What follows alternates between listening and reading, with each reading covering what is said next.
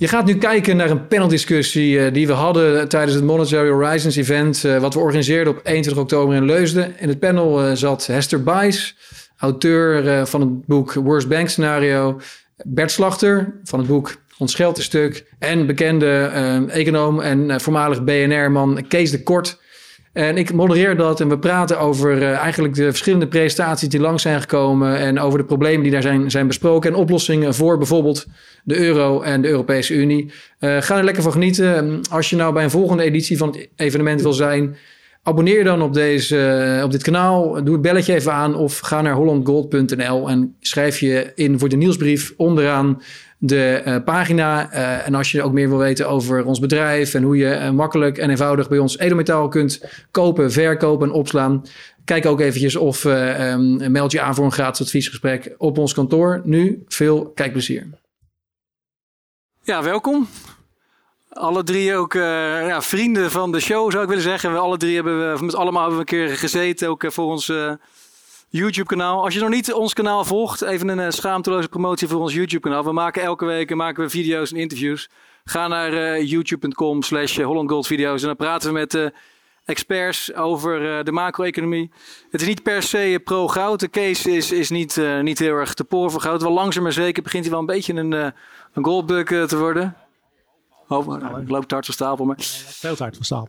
Uh, nou, uh, even kort uh, voorstelrondje. Kees is natuurlijk bekend van BNR. daar is hij eruit getrapt of opgestapt. Het is een beetje onduidelijk nog wat precies gebeurd is, maar... Gewoon opgestapt, al. Nee, Gewoon opgestapt. Je, je, licht. Je, dit, dit, is de, dit is de media. Maar hij, hij zo, heeft, zo, komen verhalen in de wereld. Hij heeft een nieuw thuis gevonden bij ons, ons kanaal. drie keer inmiddels aangeschoven. goed bekeken. Uh, dus ik ben blij dat, dat Kees nog steeds uh, te horen blijft. Uh, nou, Bert Slachter, samen met, met zijn broer, een fantastisch boek geschreven. Ons geld is stuk. Nou, dat hebben we vandaag ook. Ik denk dat wel een beetje de, de rode draad is van vandaag. Dat ons geld inderdaad stuk is. En we naarstig op zoek zijn naar, naar alternatieven. Verschillende alternatieven zijn natuurlijk al besproken. We gaan uh, met jou uiteraard ook over crypto en over bitcoin uh, praten. En uh, ja, het is altijd fantastisch hoe jij dingen kunt uitleggen. Um, de meest gevraagde bitcoin spreker in Nederland. Ook bij de mainstream partijen word je vaak uitgenodigd. Dan moet je ergens in Katwijk wat ambtenaren informeren of ga je weer naar Friesland toe. Je bent de hele dag door volgens mij bezig met de evangelisatie van, van bitcoin. Dus welkom. Amen, amen. En dan uh, ja, Hester, uh, Hester Bijs, um, uh, heel mooi boek geschreven samen met de Wink AB die hier voor zit. Voor mij heeft Wink het geschreven en, Hester heeft gewoon zitten babbelen. nee, maar ja, koop dat boek, um, Worst Bank Scenario.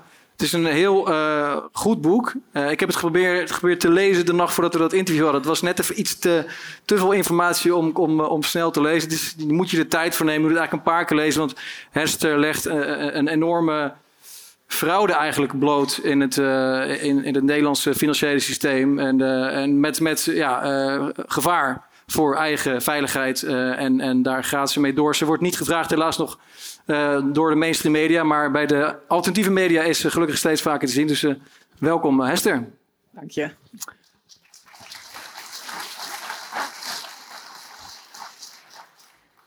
Kees. Paul, zeg het eens. Vraag het eens. Wat, wat, wat vond jij van het verhaal van, van Alfonso? Ja, folks, dat is beleggen voor gevorderd. Hè? Ik hoop dat jullie dat in de gaten hebben. Dit is hogeschool beleggen, wat daar werd uitgelegd ook heel weinig aan toe te voegen. Ja. Grote mensen, grote mensen, volwassen, volwassen beleggen. Dus geen crypto's, geen goud, volwassen mensen. ja, jongens, okay, dit was Kees. Hij gaat nu van de foto. Moet, moet ik nou weg? Mag ik naar huis? Bert, wij spraken net even kort eh, bij het, bij het eten. Jij vond het uh, belangrijk om, om ook even stil te staan bij uh, het, het, belang van, van het hebben van, van opties en mogelijkheden. Ook een beetje in lijn met het verhaal van, van App. wat, wat kunnen mensen nu doen als je dit allemaal eens hoort? En het is best wel heftig. de scenario's zijn niet positief, maar wat, wat, wat raad je mensen aan? Om, hoe ga je hiermee om als, als mens, als, als belegger? Of... Ja, ik zat, ik zat eens te alles te beluisteren en te denken van wat is nou de rode draad hier doorheen. Er zijn natuurlijk heel veel, heel veel aspecten van um, uh, ons leven zijn langsgekomen. Hè? Dus het gaat over de euro die wankelt. Uh, over uh, moet ik dan goud, moet ik bitcoin? Wat, wat, wat, wat, gebeurt er dan met de macro-economie? En ehm, toen moest ik denken aan wat Nassim Taleb hierover zegt. De Libanees-Amerikaanse filosoof, handelaar en, en, en bullshitter op Twitter. Die, ehm, ehm, die zegt: naarmate de onzekerheid toeneemt, is het waardevoller om opties te hebben. Heb ik niet over opties op de beurs, maar optionaliteit, alternatieven. Als je 100% zeker weet hoe de toekomst eruit ziet, is het heel duur om opties aan te houden. Want dan moet je precies gewoon handelen naar hoe de toekomst gaat zijn. Maar naarmate het onzekerder is, naarmate er meer scenario's zijn die allemaal stuk voor stuk plausibel zijn, waar, waar argumenten voor te verzinnen zijn, wordt het waardevoller om meer opties te hebben, meer alternatieven te hebben. En, en, en het punt is dat, dat uh, de onzekerheid die nu voor ons ligt, die is fundamenteler van aard. In de zin van het heeft niet zoveel zin om heel erg hard na te denken, heel diep na te denken. Je weet gewoon niet precies hoe morgen eruit ziet. Ja, en dus denk ik van, ja, weet je, moet ik goud? Moet ik een tweede paspoort of een huis hier? En uh, ja, dat lijstje van, uh, van tien punten wat jij had gemaakt op de sheet voor, voor Ad ja, die opties worden waardevoller naarmate de wereld om je heen onzekerder is. Dus dat vond ik wel een aardige... Maar opties, opties, kansberekening. Want er zijn natuurlijk hele extreme opties met een kans van 1%. En opties met een kans van 40, 50 procent. Dus dat moet je wel in de gaten houden. En de kosten van zo'n optie. Ah, uiteraard. Een goedkope optie. Het is, niet allemaal gelijk natuurlijk. Ja, exact. De grote vraag is een hele extreme optie waarbij je hele extreme dingen moet doen. Als het 1% kans is, dan zou ik zeggen, doe het niet. Want het is A, duur en je moet maar afwachten of het uh, gaat gebeuren. Dus de kansberekening in dat verhaal is wel heel belangrijk.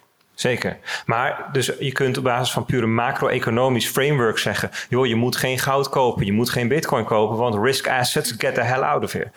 Maar je kunt ook zeggen van nou, er is een kans er is een bepaalde waarschijnlijkheid dat we in de komende jaren in een situatie komen dat je wel iets wil buiten het systeem. dus dan, dan, dan zie je bitcoin of, of goud als optie en niet zozeer als middel om uh, met een hoge verwachtingswaarde winst te gaan maken. Nee, de, les van Elf was net dat de macro-economie bepaalt wat er gebeurt. De basis is macro-economie, valuta's. En daaromheen cirkelbeleggingen. Dus je moet nadenken over de macro-economie. Productiviteit, bevolkingsgroei, inflatie, rente. Want die combinatie, de combinatie van die factoren, die maakt wat er gaat gebeuren. Met beleggingen. En ook met die economie zelf natuurlijk. Kijk, wat je, wat je doet, je moet natuurlijk niet beginnen met beleggen, want dat is paard achter de wagen spannen. Beginnen met, wat gaat er gebeuren in ons leven? Wat, wat gebeurt er in onze samenleving? En hoe, als je dat een beetje voor ogen hebt, dan kun je gaan kijken, hoe moet ik daar, hoe moet ik daar het beste in omgaan in mijn beleggingssfeer? Niet beginnen met beleggen. Beginnen met nadenken over de economie, inflatie en rente. Beginnen met nadenken, dat is denk ik sowieso uh, ja, verstandig. Dat is zo. Uh, Hester, jij hebt heel veel nagedacht. Ja, ik denk sowieso heel veel na. Ja. Dat is ook een uh, probleem soms. Maar um, ja, wat ik altijd heel interessant vind met dit soort uh, gesprekken en ook presentaties, die overigens super interessant waren, is dat er heel veel aannames in zitten. En um, ik, mensen die mijn boek kopen weten dat ik heel vaak schrijf natuurlijk heel vaak dezelfde teksten erin. Want op een gegeven moment uh, heb je geen inspiratie meer. En een van die uh, quotes is: uh, Assumptions are the mother of all fuck-ups. En die gebruik ik ook altijd als jurist in mijn werk. Um, en dat is eigenlijk ook een beetje als ik kijk naar die laatste presentatie van Alfonso, die goed uitlegt hoe geldcreatie werkt. Um, kijk, als je het helemaal afpelt, dan zijn eigenlijk twee dingen volgens mij belangrijk als je geld gaat uitlenen. En dat is dus de betrouwbaarheid van de tegenpartij. Uh, hè, aan wie leen jij geld uit? Als je dat aan een uh, ondernemer doet, dan wil je daar zekerheid voor hebben. Dat heeft hij ook uitgelegd. Uh, verdiencapaciteit, onderpand. doe je dat aan een overheid, dan nou ja, inmiddels leen je die dus ook niet meer uit. Maar dat deze dus voorheen was dat veilig, kon je dat zonder onderpand doen. En uh, ja, dat dus zeg maar lenen, uh, hè, dat er geen goudstandaard is, dat is volgens mij gewoon uh, een misvatting. Er is een, er is een onderpand vereiste, want anders lenen mensen niet uit. Het is allemaal gebaseerd op vertrouwen. En het probleem van het systeem is dat men um, die leningen, waar dus ook de toekomstige inkomsten in zitten, punt 1 is gaan verkopen. Dus van de balans gaan, uh, gaan halen en gaan her, uh, uh, ja, verkopen, zeg maar. Dus het is een ingewikkeld stelsel geworden. En men is ook de renteinkomsten gaan scheiden van de leningen en apart gaan verhandelen. En dat zijn dan de OTC-derivaten. En OTC staat voor over the counter. En ehm, nou, ik ben jurist en uh, wat je ziet is als je naar het bankaire stelsel kijkt, dan zie je dat aan de ene kant dus uh, de activa staan, dat zijn de leningen die dus langlopend worden uitgeleend. Terwijl je krijgt daarvoor, uh, heeft Alfonso ook mooi uitgelegd, een deposit gecrediteerd aan de liability kant van de bank. En uh, daar zit een renterisico tussen. En dat renterisico gaan banken afdekken met OTC-derivaten. Dus allemaal ook in de jaren 80, 90 uh, uh, ontstaan. Um, alleen wat je ziet is dat um, dat, dat lang, uit, lang uitlenen, kort aantrekken... en ook dat apart verhandelen van derivaten... dat veroorzaakt een liquiditeitsprobleem. Um, Waarom? Enerzijds omdat als iemand zijn geld komt opvragen, moet je dat kunnen teruggeven, terwijl je het dus lang hebt uitstaan. Uh, maar anderzijds omdat je dus in derivaten handelt. En het uh, nadeel van derivatenhandel is, is dat uh, de tegenpartijen, als ze het goed doen, als ze het veilig willen doen, dat je van elkaar hoog liquide onderpand vraagt. Nou, en dan kom je dus um, bij de, de, de vraag: wat is hoog liquide onderpand? dat zijn staatsobligaties of cashgeld. te goede. En nou ja, dan kom je eigenlijk dus in een, in een wereld van onderpand. Hè. Er werd net ook al eventjes dat geopperd van hoe uh, zit het niet met een onderpandprobleem. En wat je ziet is dat tot de kredietcrisis, tot 2007, um, was die liquiditeit niet gereguleerd. Dus men was bezig met kapitaal van banken, uh, Basel. Uh, maar liquiditeit was eigenlijk niet op de radar van de centrale banken. Waarom? Liquiditeit is niet interessant voor een bank, want liquiditeit kost geld. En, nou, en dan zie je dus, en dat is mijn vakgebied, de juridische kant, uh, dat dat uh, werd gezegd van ja, maar dan moet die liquiditeit moet er wel zijn. Um, en ook het onderpand werd dus steeds belangrijker. En nou ja, daar um, in, mijn, uh, of in ons boek vragen we ons dus ook af van is de kredietcrisis, was die niet gewoon bekend omdat men wist dat er een heel groot liquiditeitsprobleem was? Um, of is het, een, uh, ja, is het een toeval van wat er uh, de boom bast, zeg maar, een logisch gevolg van? En nou ja, omdat dus uiteindelijk alles gekoppeld is aan het onderpand uh, en je dat dus oppompt en het dus ook aan marktwaarde gekoppeld is, is het een, een soort van uh, ja, ja. systeem wat steeds terugkomt. Uh, en de laatste weken hebben we natuurlijk in, uh, heel veel uh, gezien of nieuws gehoord over wat er in Engeland gebeurt. en iedere keer toen ik dat las, moest ik aan jou denken, want de Engelse pensioenfondsen hadden ook onderpandproblemen en zaten ook in de knel met, met derivaten.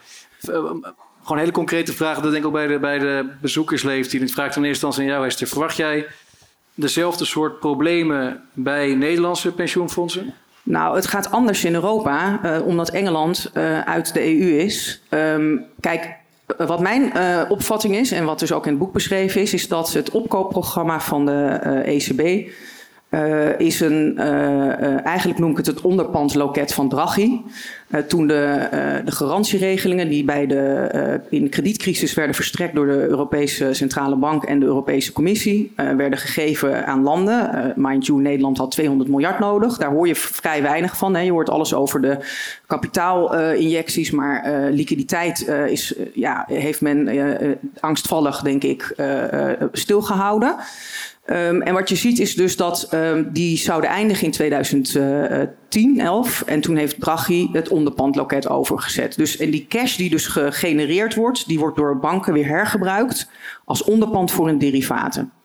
Um, en de bedoeling is, in 2008 lag er al een plan van uh, partijen zoals BlackRock om staatsobligaties, of, uh, Europese obligaties dus uit te gaan geven. Juist omdat dat vertrouwen in die uh, lidstaten afnam. De eurobonds. Uh. Ja, dus de euro-obligaties. nou, dat is in 2010 nog een keer geprobeerd met stability bonds.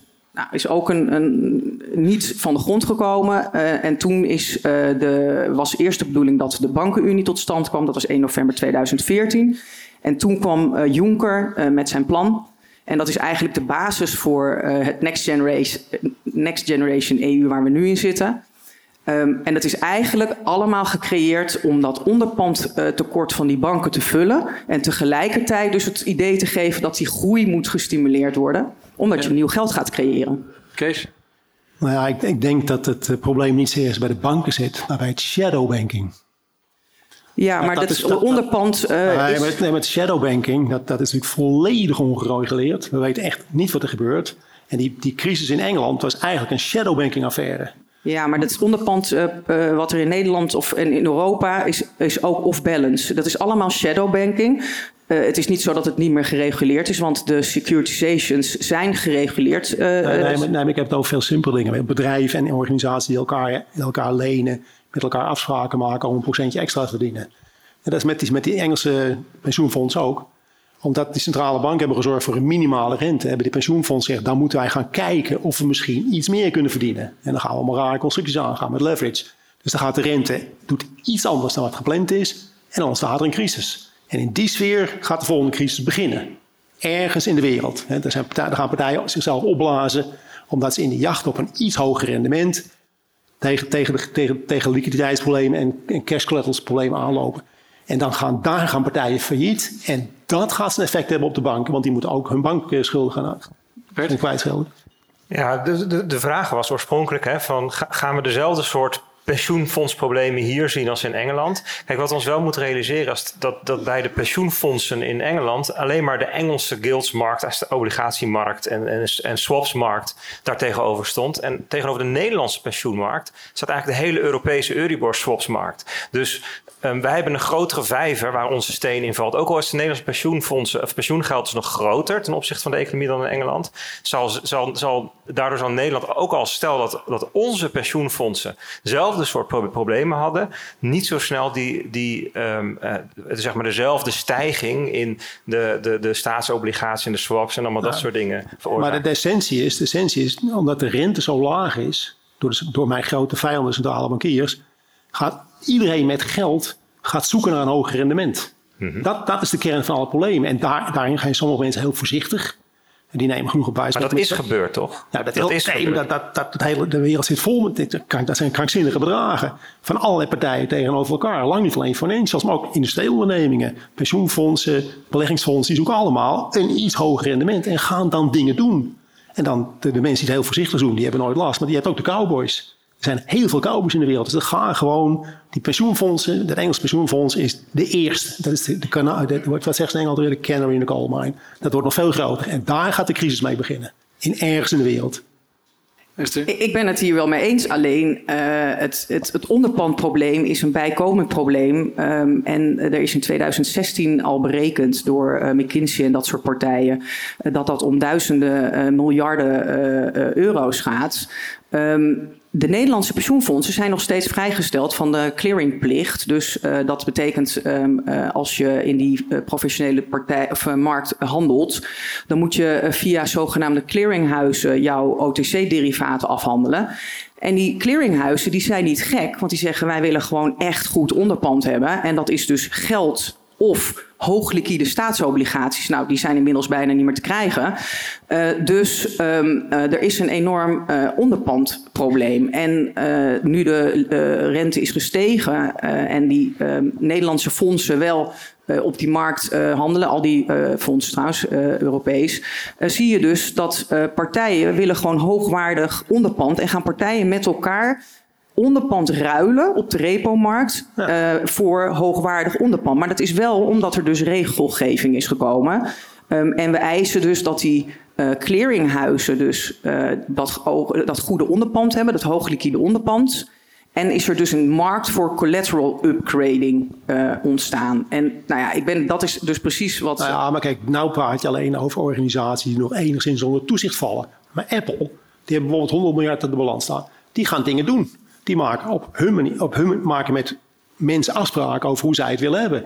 Dus dat is het shadowbankeren. Dat is een hele grote veld in de hele wereld van bedrijven die geld hebben, organisaties die geld hebben, geld nodig hebben, die onder elkaar buiten alle toezicht om dingen afspreken. Nou, en dan krijg je dus de mensen die veel risico nemen, de mensen die weinig risico nemen, die hoeven zich geen zorgen te maken. Maar de veel risiconemers, daar gaan gewoon, er zitten gewoon tientallen tijdbommen in het systeem. Niet zozeer in de financiële wereld, maar veel meer in de rest, ja. want dat is totaal nou, onzichtbaar. Als ik even mooi, dus een hoop landmijnen overal, tijdboekjes. Ja, Maar ik kan me voorstellen dat de, de gemiddelde bezoeker die denkt: oké, het systeem is complex, leverage, collateral, er gebeurt van alles. Maar tegelijkertijd hebben we hier ook meerdere keren gehoord dat de euro, zelfs van, van Alfonso, toch niet de minste, die zegt: de euro is niet sustainable.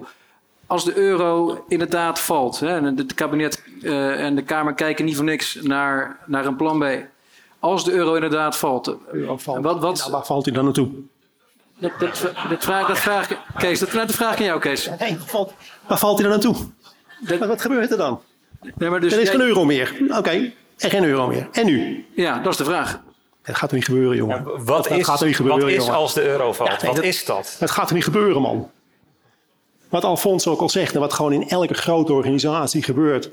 Dan gaan we bij elkaar zitten en dan type van een, een soortement compromis. Dat is toch te groot, jongen? Dat kan gewoon, dat kan wel, maar dat gaat never ever gebeuren. Nee, maar de, de mensen, de, mensen, en de bedrijven, die zijn dan niet ineens weg. Het is niet, dat, het, is niet dat ineens alles Europa is, in de grond is. Alles is toch nog? De mensen blijven bestaan, de, ja. de bedrijven blijven bestaan. Dus maar het heeft natuurlijk wel, het heeft wel een enorme impact op de verplichtingen en schulden en ja. de tegoeden die we hebben. En wat denk, wat denk, wat denk, welke megacrisis denk je ontstaat als we, als we gaan zeggen, we laten hem vallen? Uh, vallen. Nou, dat, gaat niet gebeuren, dat gaat er niet gebeuren, Paul.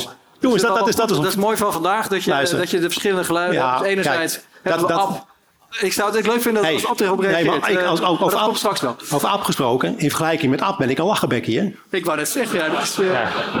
ja. Kees. Kees. Ja. mooi, mooi. Ja, dat is, dat is waar. Kees is het zonnetje in huis spreken. Nee, maar nee, in, in, dit theater ben ik het zonnetje in huis. Ik dacht toch wel mee, maar. Nee, maar, nee, maar zonder gekheid, zonder gekheid, wel. Kijk, wat het probleem, het probleem in, het, in, de oorzaak van alle problemen. Jij kent mijn uh, favoriete uh, stokpaardje, Paul. Moral hazard. Als het misgaat, moet jij opdraven voor je fouten. En wat is nou de afgelopen 30, 40 jaar gebeurd in de wereld? Als het ergens misgaat, gaan we kijken wie ons gaat helpen. En de overheid stapt in en de centrale banken stappen in. Daardoor wordt er nooit iets opgelost. Er wordt altijd vooruitgeschoven. Moral hazard is de oorzaak van alle problemen. En meer smaken zijn niet. Want als mensen gewoon failliet kunnen gaan op tijd, als het nog niet uit de hand gelopen is, dan krijg je gewoon een klein schokje in het systeem. Daar leren we van en dan gaan we verder. Als je moral hazard uitschakelt op klein, middelgroot en groot niveau, dan, dan ontspoort alles gewoon in de loop van de tijd. En dat, dat is gewoon het proces wat er gebeurt. Als we terugkomen op moral hazard, en gewoon mensen laten vallen. Bedrijven laten vallen. Had je hem niet moeten doen. Dom geweest. Ja, de bijstand in en opnieuw beginnen. Dan zijn we van een heleboel problemen af. En hoeft die euro kan, kan sowieso blijven. En dan blijft het helemaal. Hester, ben jij ook zo eurofiel als, als onze... Uh, hou, hou, hou, hou, hou, hou. Nou, niet overdrijven, maar, maar laten vallen gaan we niet doen, jongen. Dat is echt no way dat dat gaat gebeuren. Nou ja, ik, ik, heb, ik, ja, ik ben niet uh, eurofiel meer. Dat is uh, zeker niet, uh, terwijl ik toch, wel, ja. dat in mijn studie echt wel heel erg was. Dus er is toch iets ergens misgegaan. Ja, geknakt, ja. Mijn vertrouwen in de euro. Um, nou, ik, ik, wil daar nog wel. Ik ben het hier absoluut mee eens. Een heel groot probleem, moral hazard. Um, maar er wordt gezegd van uh, het is het niet gereguleerde systeem. Maar het gaat juist om dat die regels er nu wel zijn. Juist voor die liquiditeit en voor die margin calls.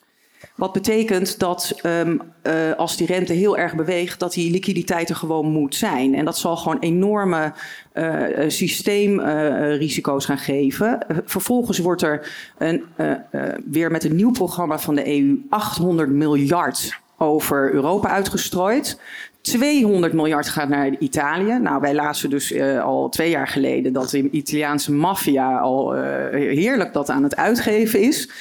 Um, nou zeg ik tegenwoordig zijn wij ook Nederland of Sicilië aan de Noordzee. Dus uh, bij ons worden ook de meest vreemde projectjes opgericht. En dat wordt ook nog allemaal gesubsidieerd. En iedereen het is ook oh, allemaal gesubsidieerd door Brussel, dit event. Dus we hebben er ook... Ja, ja heerlijk. We kunnen alles doen en we denken echt van wat leuk. Alleen uh, um, ja, waar we een beetje te weinig over nadenken... is dat deze enorme schuld, uh, die dus al op de enorme schuld die er was... ik had het uiteindelijk om 1200, 1200 miljard gaat, maar het, het neemt met een maand toe...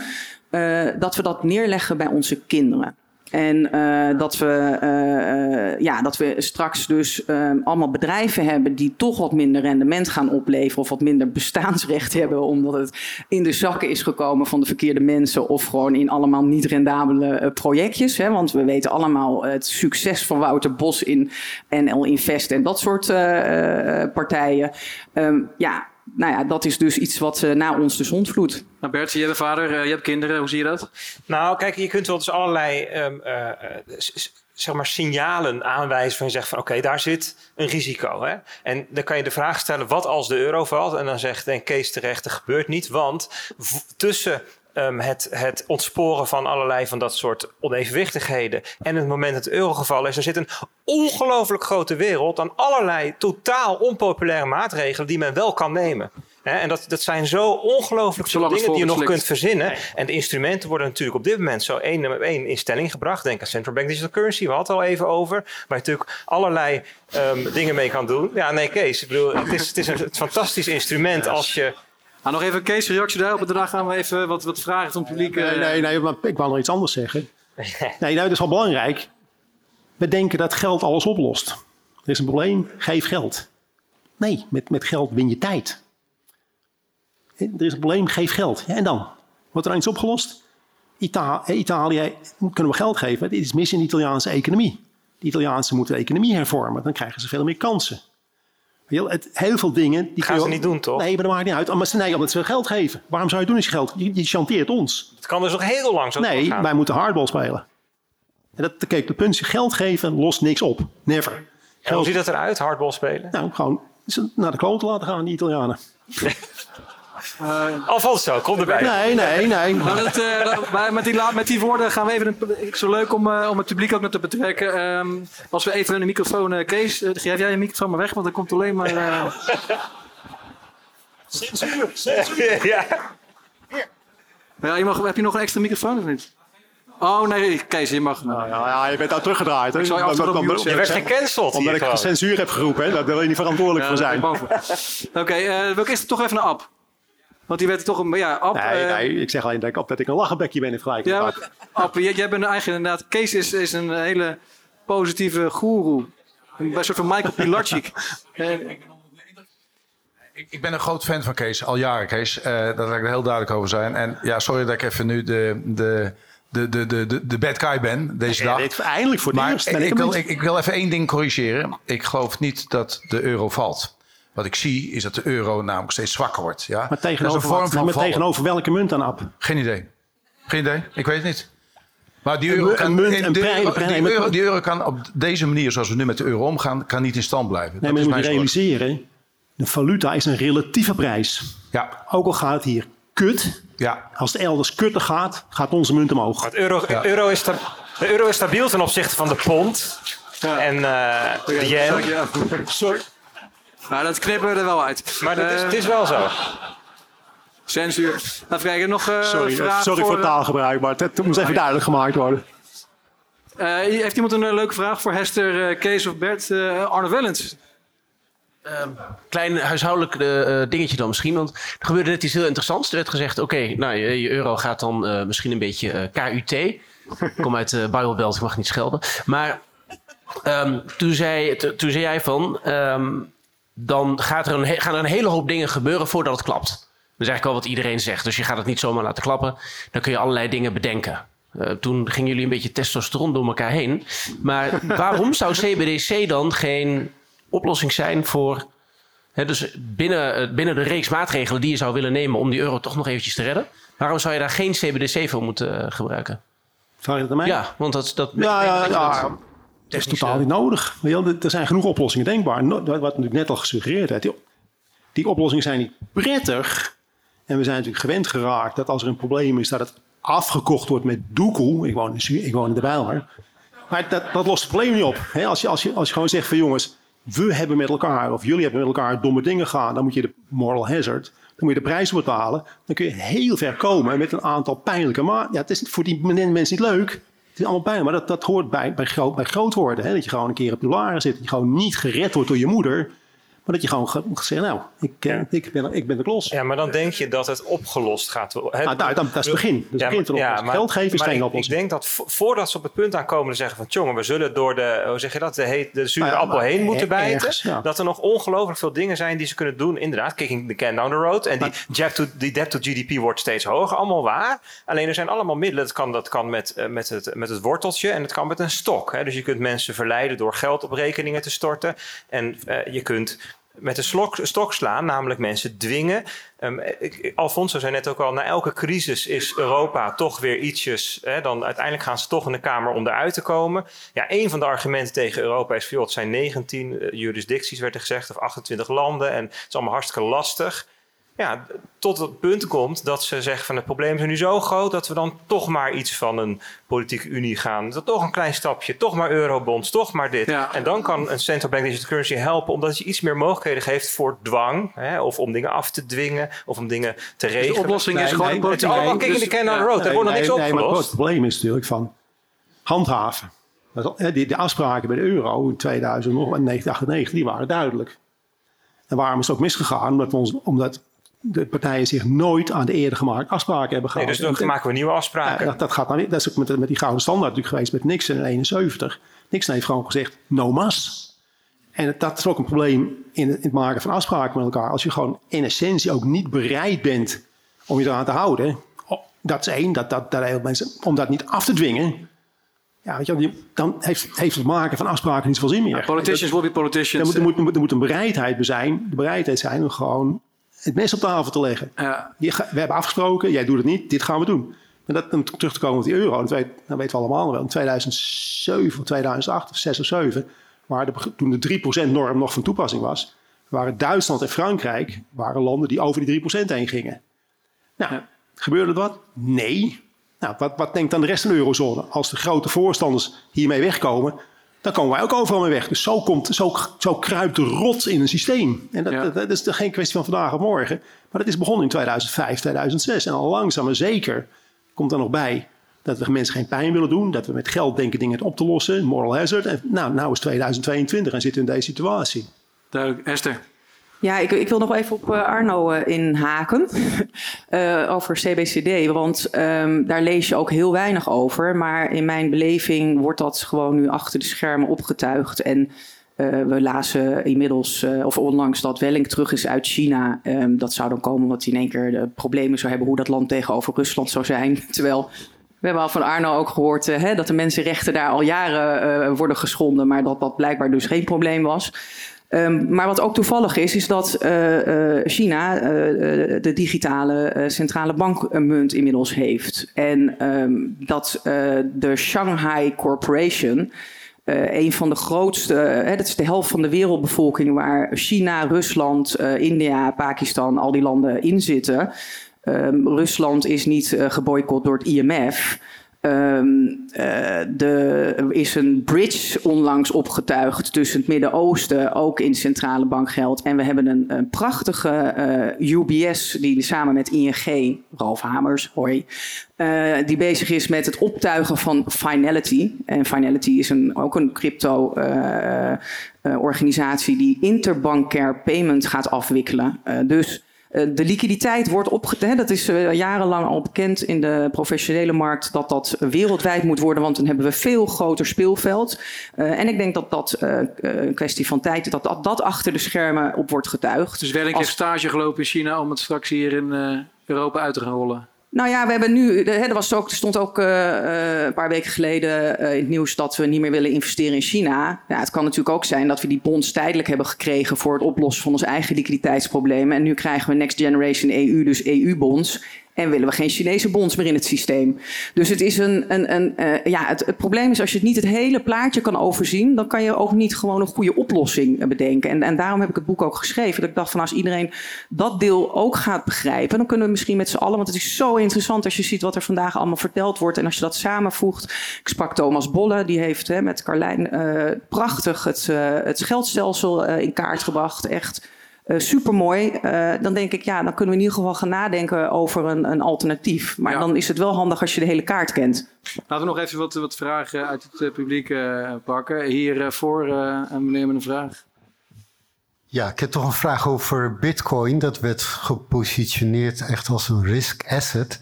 Maar het wordt inderdaad verhandeld, sterke correlatie met Nasdaq. Maar Bitcoin is in wezen toch niet in essentie een risk asset. Ik denk door de fixed supply dat het juist als een de-risk asset uh, in de long run is. Nou, nee, meneer, meneer, van 1 naar 20, naar 15, naar 60, naar 20. Geen risk asset? Nou, ik denk uh, dat is, als ik daar even op kan antwoorden, ik denk dat Bert er ook wat, wat over wil zeggen. Kijk, je moet, je moet nou, nou, uh, bitcoin en, en, goud zien als iets buiten het systeem. Dus het, het kan inderdaad... Nee, maar dat, dat, dat, dat is de speculatie. Niks mee. Kees. Uh, maar je kan dus... Geef de microfoon. Ja, dat wil niet maar, hè? Tijdelijk kan het inderdaad gecorreleerd zijn met, uh, met aandelen, met andere assets. Maar als er echt een probleem ontstaat en als die euro toch valt, of er gebeurt iets met een relatief kleine kans misschien, dan is het prettig om iets buiten het systeem te hebben. Kan goud zijn, kan bitcoin zijn, kan een stukje grond zijn. Uh, en zo moet je, denk ik, nou je moet niks, maar dat is mijn overtuiging. Zo kun je, althans, uh, iets als bitcoin of goud zien. het kan een tijdje meedansen met de cycli, maar als er echt shit is, dan heb je in ieder geval iets buiten het systeem. Maar Bert, ik voorstellen dat jij... En daarna Kees uiteraard ook nog. Nee, dat heb je heel goed gezegd, Paul. Ja, nou, dat is mooi. Kees? Ja. Nog een nog een nog vraag. Uh, dan heb je, dan heb je, hier je, nog buiten, een, heb je, heb je bezittingen. Dus heb je een pc en er staat iets op. Ja. Kun, je, kun je brood mee kopen? Nee. En wie accepteert, die, wie accepteert dat? Ik. Ben je, ben, ben, ben, ben, ja, hier nog een vraag uh, op, links. Kijk, daar, kunnen we, daar, daar kunnen we heel even over hebben. Kijk, het Bitcoin is een geldsysteem wat helemaal op zichzelf staat. En het is een technologie. En zoals voor heel veel, eigenlijk voor alle technologie geldt, dat mensen het gaan gebruiken.